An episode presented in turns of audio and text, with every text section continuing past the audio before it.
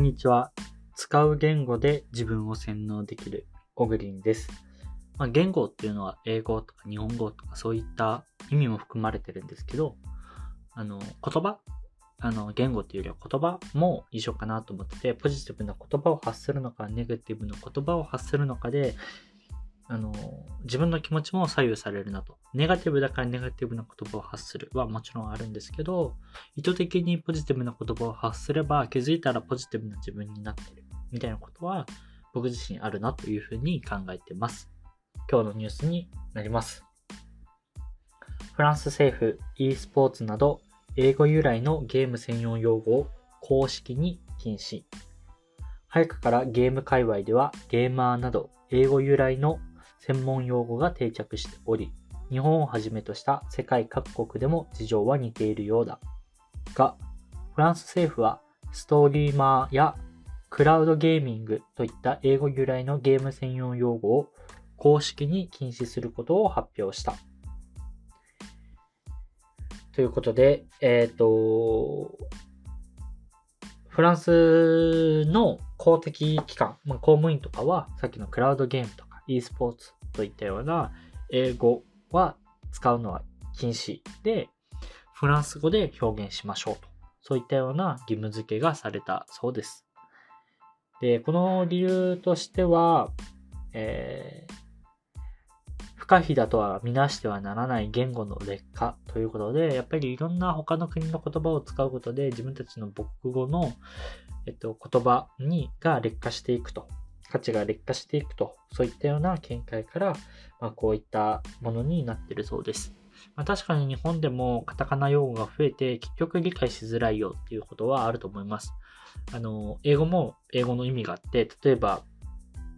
リプライとかの前の RE とかはやっぱり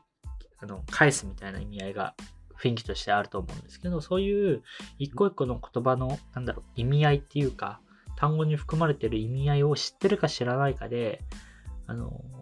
初めて見た単語に対する印象とかって変わると思うんですね。それがやっぱり日本人だと、やっぱり日本語に対して抱く感情、フランス人であればフランス人に抱く感情の方が、優れているケースって多いと思うので、正しく言葉を感じるとか、そういった意味合いも踏まえても、あとはその文化的なこの言葉のニュアンスを残す意味でも、とても言わんとしてることはわかるなと。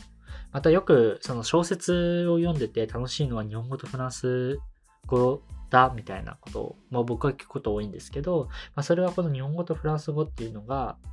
言葉の表現力に長けた言語だと。で、そうした時にやっぱりそこに価値があるとするならば、他の外来語によってここの価値が下がっていくっていうのは政府としてはどうにかしなければいけないと、そういったこともあるのかなと思います。ただ、難しいなと思いつつも、やっぱ世界でよく使われているゲーマーとか e スポーツとか、そういったもう理解するに難しくないような言葉が変に変わることの方が、僕は国民が理解するの難しいんじゃないかなと思います。ネットメディアで出てくる単語と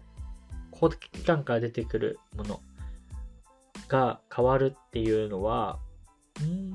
個人的にはやっぱ分かりやすいとは思わないんで、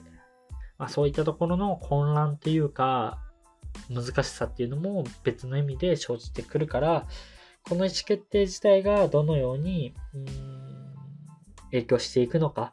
っていうのはかなり、重要なのかなと思います。逆に中国とかってもう本当に全て漢字に直そうっていう文化で成り立ってますけど、それを、広まった後にそれをやっちゃうっていうのが正しいのかって言われると、僕個人としては疑問だなというふうに思います。はい。今日のニュースは以上になります。言葉の意味って本当に大きいなというふうに思うので、こういったニュースからもいろんな言葉でことを感じるかなというのは考えていきたいなと思いました。以上になります。また明日お会いしましょう。では。